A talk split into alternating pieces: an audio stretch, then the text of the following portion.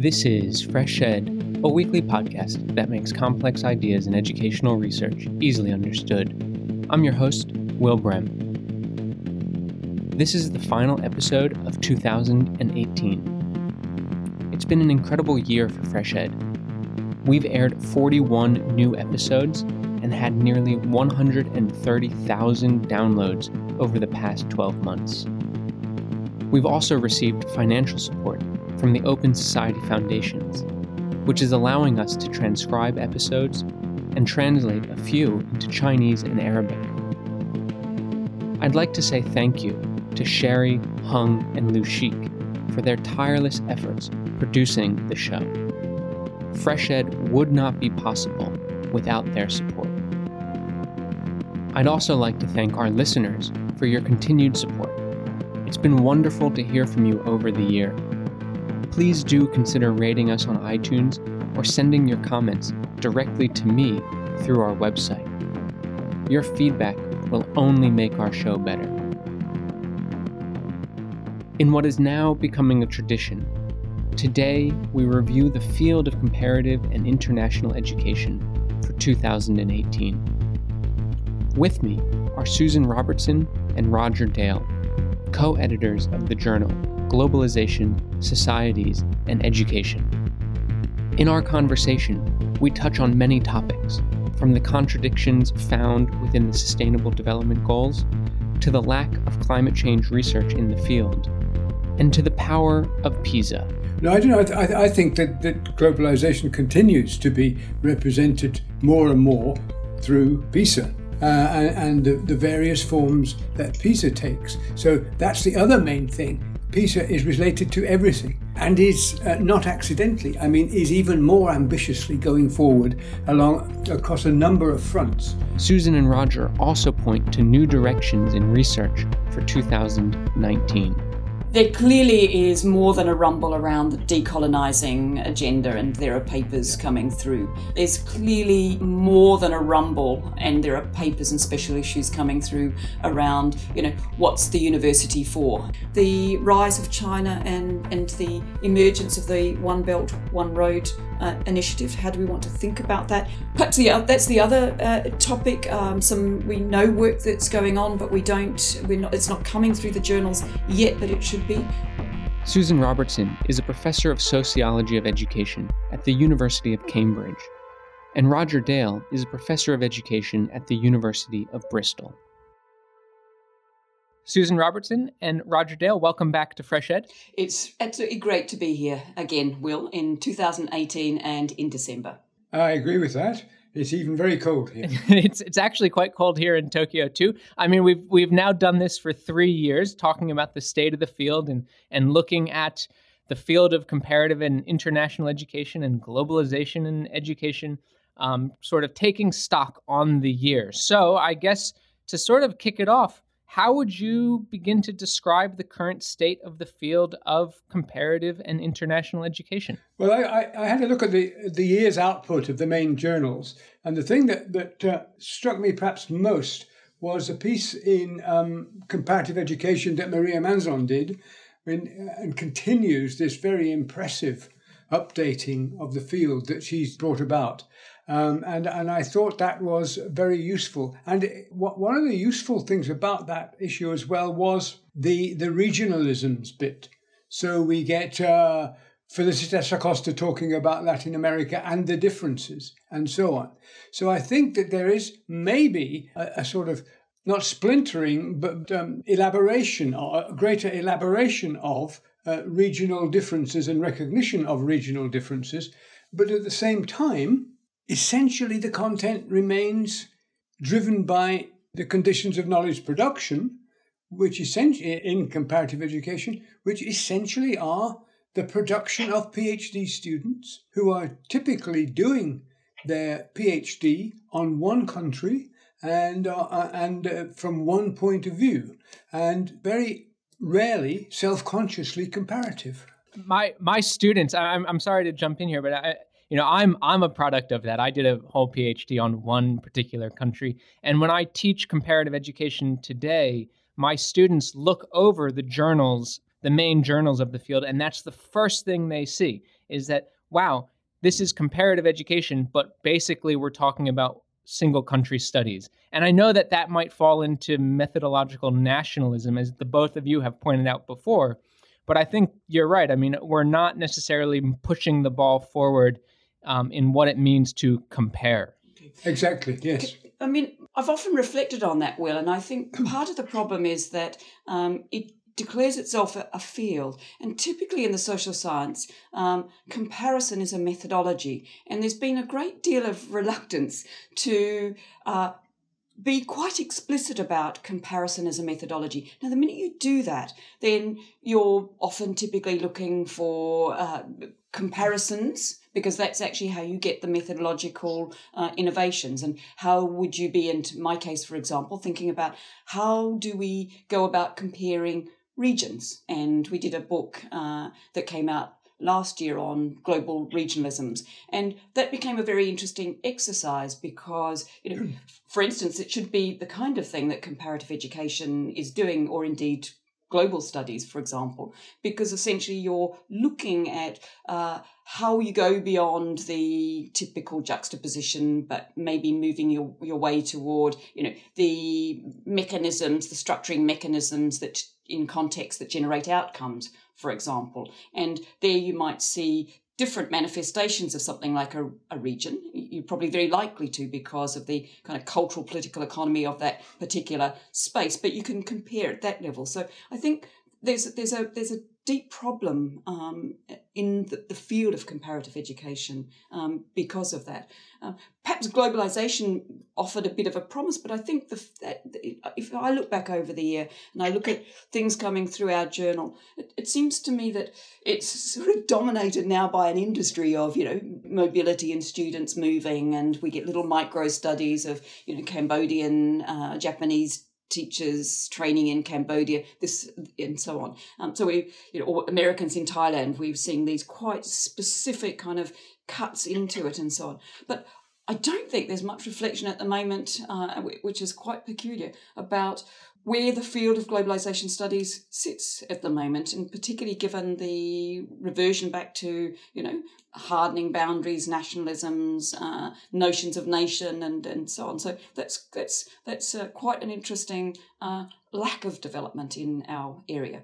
No, I don't know. I, th- I, th- I think that, that globalization continues to be represented more and more through PISA.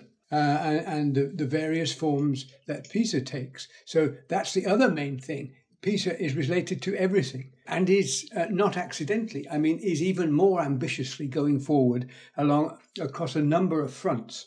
And the, the way that PISA documents itself, I think, is something that we might take more seriously. I know some people have done it. I think I think Bob Lingard and Sam Seller have done some of this, but record how PISA operates, which is really very interesting. It has been from the start, when there was all that publicity about it, and that's what they wanted. Um, so can I can I come in there? I, I, I sure. also feel that on that front there's a kind of fixation with PISA, and there's an awful lot more going on, and I think this is something that the academic community needs to, you know, back off. Um, I think there's a kind of um, an underdevelopment or uh, analytically, um, and I mean, I'm reflecting. I gave the European Education Research Association uh, keynote address this year, and challenged the the field, the audience actually, because um, people writing on, um, let's say, PISA, TELUS, all, all that, you know, rankings, you know, you can take the whole lot. Um, what we really are looking for here is, I would say, a, a sociology of quantification. There's been a kind of lazy governing by numbers. Okay, now, the French state's governed by numbers since the beginning of the eighteen hundreds. So what is it that's different now? Okay, um, and how can we analyse that? And there are some very nice uh, resources out there, epistemic resources, if we want to call it that. People like Marion Fourcade and others doing some wonderful work around thinking about um, the new forms of quantification and uh, how we might think about that, you know, ordinal systems and so on. So moving ourselves just away from that kind of easy governing by numbers, which, you know, is quite catchy and so on, but actually it's it, if you get really close to it, essentially it doesn't t- tell us that much about how these big, um, you know, large data-driven systems of um, measurement actually work, and the the the the, the aspect of the way in which it's not me- just measurement, it's actually about representing worlds in, in in vertical ways in and in such a way to generate competition. And it's the competition part that's the crucial bit, not the governing, but it's not the performative bit of the number itself, but it's actually the way competition gets uh, set up. You know, I earlier this year, I was able or I was asked to host a webinar called The Datification of Comparative Education. And that it reminds me a lot of what you're talking about is, is this sort of the field itself trying to come to terms with, well, what does it mean to live in a world of big data, of PISA sort of representing everything and having so much power, not only in the governance, but impacting competition and impacting performativity of students and teachers and researchers. So I, I do think that is certainly a very interesting direction the field um, is going in and maybe will continue to go in in the future next year. What about, I'd like to turn to um, the Global Education Monitoring Report uh, that was put out just a few weeks ago. Uh, it connects to something you mentioned earlier about this focus on mobility and migration. That that was the topic of the GEM report. So I want to hear what, what's your take on that report and what does it say uh, to the field of comparative education, or maybe more importantly, what could the field of comparative education say to that report? So the report, um, and it's in many ways is a welcome report in the sense that it's talking about uh, intra-national mobility, which of course is clearly something that uh, is, it's a particularly Um, not reducible to China, but we often see uh, the Hukou system, for example, and you know where the promise of education is tied to your registration uh, at birth, and families that are mobile into the cities and so on actually find that typically what they have to do is uh, access uh, private education, not um, state-funded education and so on. Um, looking at that report, I mean, it's quite interesting. I, I looked, scanned down and uh, countries that are regarded as actually uh, somewhat recalcitrant. And, and indeed Australia, um, my accent, you can hear that is an Australian, so I feel quite ashamed of that. You know, ha- housing um, migrants and refugees and asylum seekers offshore um, and so on, and that continues. Perhaps what isn't there if the question is what's not there, and I, and that's the challenge for the field is there's not much by way of a structural analysis in there um, that causes these massive shifts, you know. So, and I, I feel, and I'm going to tie this to the um, PISA um, Global Competence Framework, which has will be reporting um, fairly shortly, because I understand it's got to report in December, um, and additional set of questions that um, engage with particular scenarios. And here again, in, in this, this same representation of the world, um, students are invited to think of being, being globally competent um, by also thinking about, you know, people who are moving and so on. But movement in this moment in the global competence framework pretty much gets reduced to a kind of cosmopolitan kind of, you know, you should move across a boundary, should go out and see the world. Now, or there's an acknowledgement that there is reluctant, um, you know, asylum seekers and refugees and so on. But no scenario is set up in such a way that you invite students to begin to interrogate why these mass movements are taking place, you know, to do with war, uh, violence and so on. And until we can get at some of those structural issues um, and then from there look at the ways in which we might Um, encourage, let's say, learners of, of relevant ages, because some of the some of this might be not suitable for really young children. But then it seems to me that we ne- never really get at trying to understand the social and political problems of the world, and they are massive and huge and confronting at the moment. Yeah, I think what we, we get is, um, and I think this is a very interesting piece of comparative work for somebody to do, it's to see we have these different reporting bodies. Um, we have the G M R, uh, we have the World Development Report, we have the PISA type stuff, and they're all doing different things for different purposes with different histories. And it would be very interesting to try to fathom out their kind of understandings of the world. I mean, we know G M R is probably the easiest because it's the longest, but it's changed a lot in its track. World Development Report, to my amazement, uh, has a fantastic chapter on social contract, which I was very surprised at, really very, very interesting, which I, I, it's prompted me to try and do something with it. That working on the idea of social contract in ways that we would uh, think about, but they would think about as well, uh, and more broadly. And so there is human capital index. Now, all these things, and, and the remaining traces, if there are any, of the um, World Bank's monitoring of um, all countries in the, what, what's it called, the Knowledge Assessment Methodology, which still lingers on and ranks every country in the world from one to one hundred seventy-two or whatever it is. Now, it would be really a really interesting thing to do, I mean, we say this, but I might have a go at it, to compare not just the methodology, but the purpose and the theory and the outcomes and the uses of these things. I mean, one of the things we don't look at with these things is who are they talking to? Who are their audiences? Are their audiences governments? Are their audiences universities? And who? So I think that's a very interesting range of things emerged from this. You know, it, it makes me think about the, like the World Bank itself is not monolithic. There are so many different sectors and factions inside the World Bank. And even looking at, say, comparing the World Development Report, which, you know, it had that chapter on uh, the social contract. But I, I mean, I always, that two thousand nineteen World Development Report on labor is so fascinating. I mean, it has a picture that is painted by basically a Marxist painter uh, with a big sort of industrial laborer on the cover of it. And the, the first lines of that report start with Karl Marx. I mean, it is it is incredible that to think that this is coming out of the World Bank, and that later on they actually talk about, you know, some tax reform and trying to get more people to pay taxes, which is pretty wild considering that they have another report called the Doing Business Report, which has a whole indicator that says fewer taxes in a country gives you a higher score. So, I mean, it's just wild to think, like, even inside the World Bank, that there are such different reports being generated at the same time. I mean, you're absolutely right. And I think, um, you know, Brankovich's work, who was the uh, economist um, who actually put out a book at the same World Bank economist. I don't think he's there anymore, but he put out a book at the same time as Piketty and Strake and all of that lot in two thousand fourteen. And he was always a person that drew your attention to the social and the political aspects of, of the world, as it were, and not just simply a, a very particular uh, economic take. Perhaps, unfortunately, the, the world of education largely, it seems to me, has been dominated by a very specific kind of economics, um, because not all economists are the same, of course.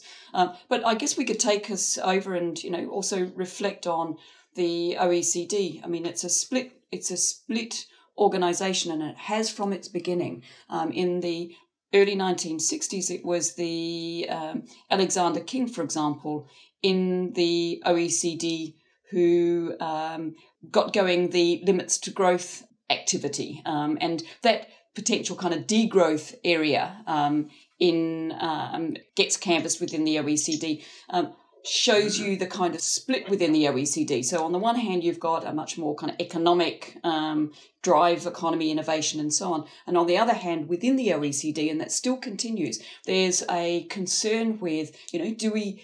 Do we have uh, the right approach to growth? Could we not be thinking about degrowth and so on? Now, that's a story within the O E C D that we haven't really talked much about. We tend to talk about um, that bit of the O E C D and the degrowth, the limits to growth, you know, which was the Club of Rome activity um, that came out in the nineteen seventies. That's a story that could get told a bit more, because essentially, if we stay with what is the hegemonic moment as intellectuals, what we do is we firm up, we harden that account of the world, and we become complicit in um, erasing alternate narratives that actually currently exist within the O E C D. Um, just let me remind our listeners, in two thousand ten, well before Piketty and others were putting their books out, the O E C D uh, in their um, social kind of welfare area had flagged um, a major, major concern with uh, rising inequalities um, in places like the U K, United States, and so on.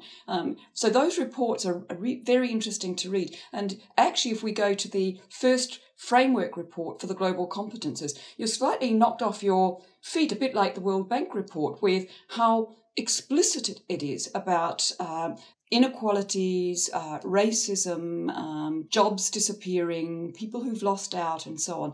Now, when we get to the two thousand eighteen report, that good chunk of that's missing. And funnily enough, the two thousand sixteen report, if you didn't get a copy of it in paper form, uh, that's also missing as well. So there's a there's been a movement in the direction of being extremely conservative, um, and and that happens because of the way the PISA thing happens. You know, where you've got to get broad agreement right to the last person as to what quite will be the questions that get asked, and essentially there's a kind of complete whittling down and an erasure, and, and it loses its politics. So both, I mean, I think there's a lot of work and research to be done to kind of look inside these institutions and try and get hold of alternative stories. I was minded of a young woman that sat in my office, and she's going off to, she went off to New York, and she's been working, um, she's a wants to come back and do a PhD, but she's uh, working in New York uh, amongst a set of journalists trying to get on-the-ground stories, okay, of innovation uh, around sustainability, collectives that get organised to, you know, engage in community work and that kind of thing. And I guess where I'm going with that is to, in, in her case as a journalist, is to make more visible these alternative movements, a bit like Harvey challenges us to do, to do with rebel cities. You know, can we tell alternate and different stories that are out there so that we open up the possibilities to use uh, these alternate stories in, in imaginative ways?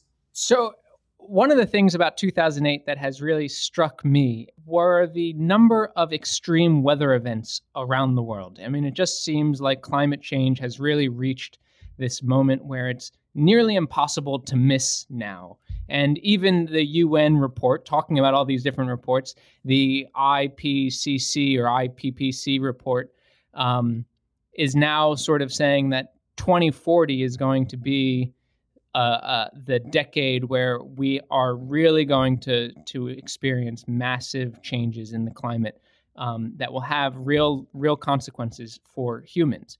So I guess I, what I wonder is, has the field of comparative education said anything about climate change this year?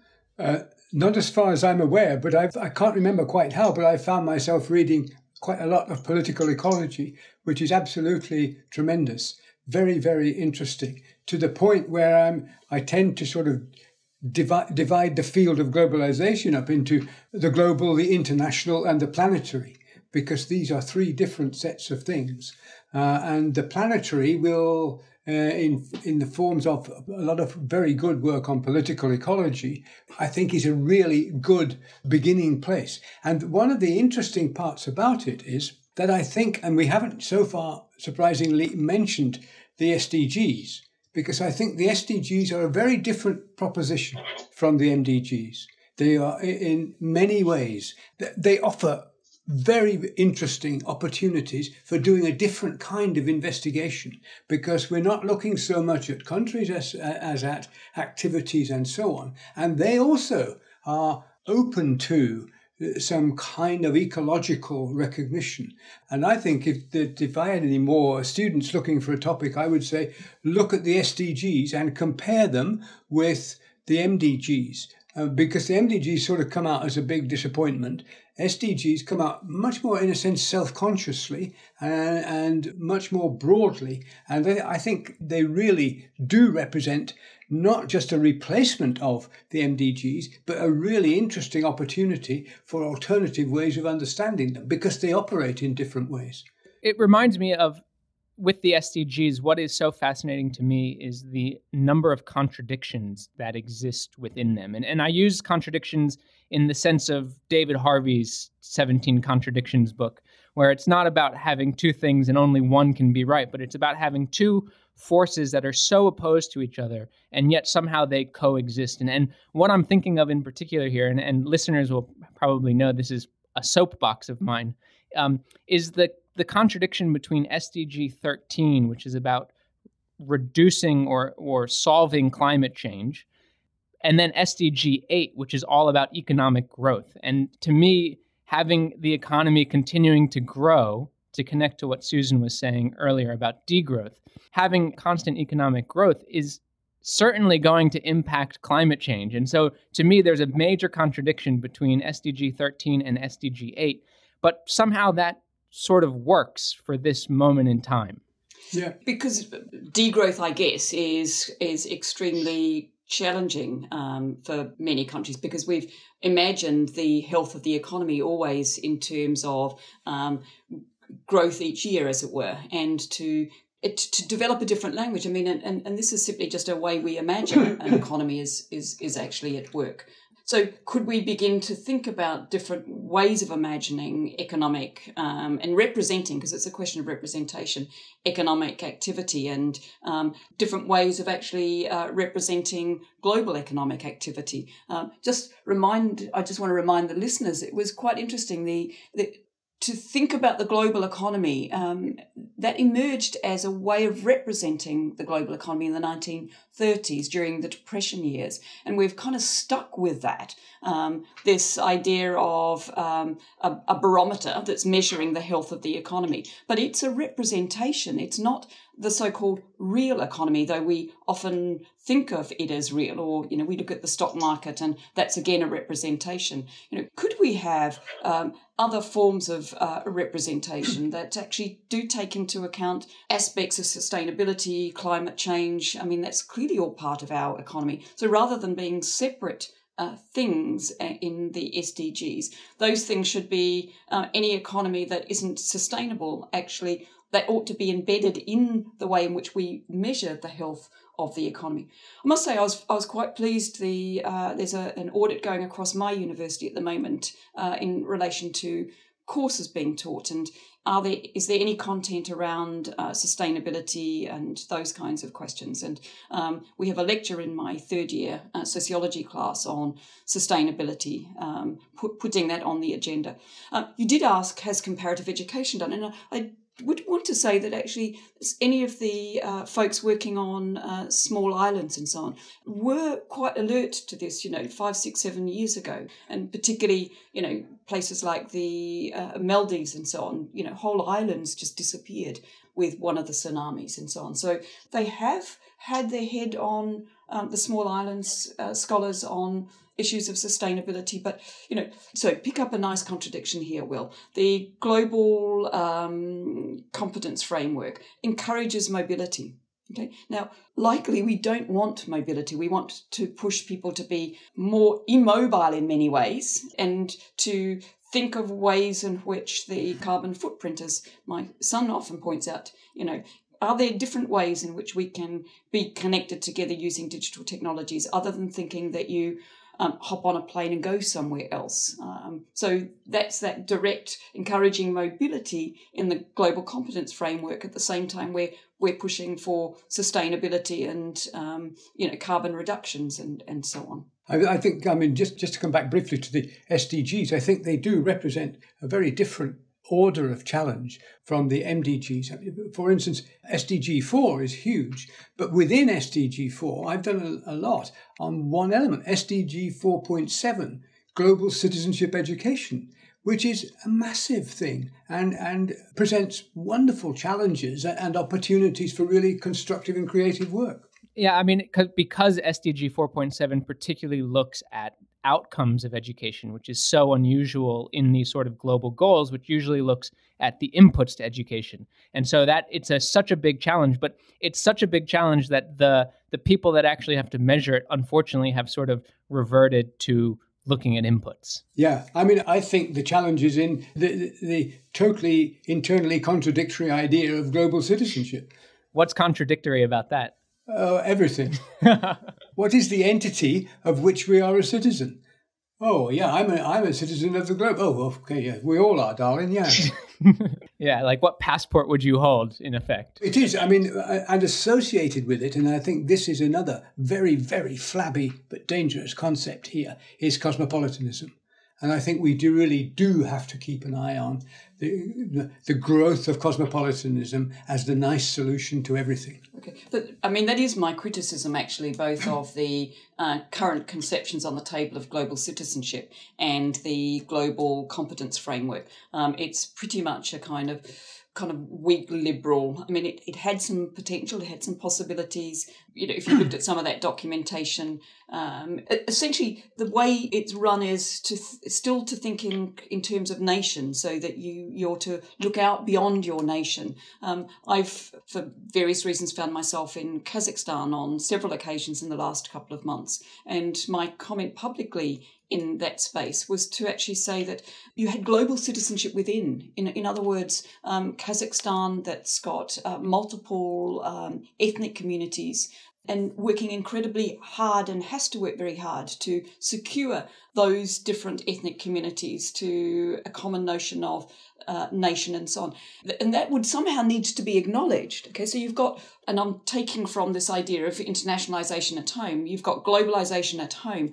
Within your national territorial boundaries, how do you become globally aware within those boundaries? Okay, could be beyond too, but actually we a good first step would actually be within. So a, a notion of global. Now, on those metrics, that's not going to count. You're going to do pretty badly, actually, because that the focus is not on, you know, beyond the boundaries and, and so on. So I, I see that as a, a bit of a, a bit of a problem, quite a kind of weak, well, it's a kind of liberal, you know, you'll just be a, a good and tolerant uh, citizen. And sometimes we might want to unsettle the world with some quite confronting truths about, you know, who we are, how we how we relate to each other, our lack of empathy for each other. You know, I'll be all right, but don't ask me to think about my neighbour, that kind of thing.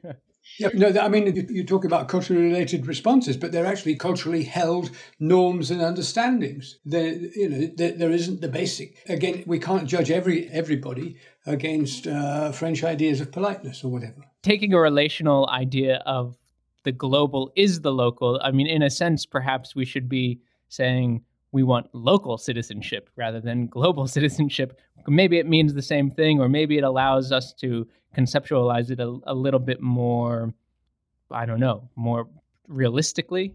No, I, th- I mean, I, I think the challenge there it comes from the movement of people, Can... because the movement of people makes it disrupts and, and, and troubles the, the, the conception of national citizenship. Mm-hmm. It's what's looked through Eastern Europe, most of Europe now. Mm-hmm. Citizenship is a problem.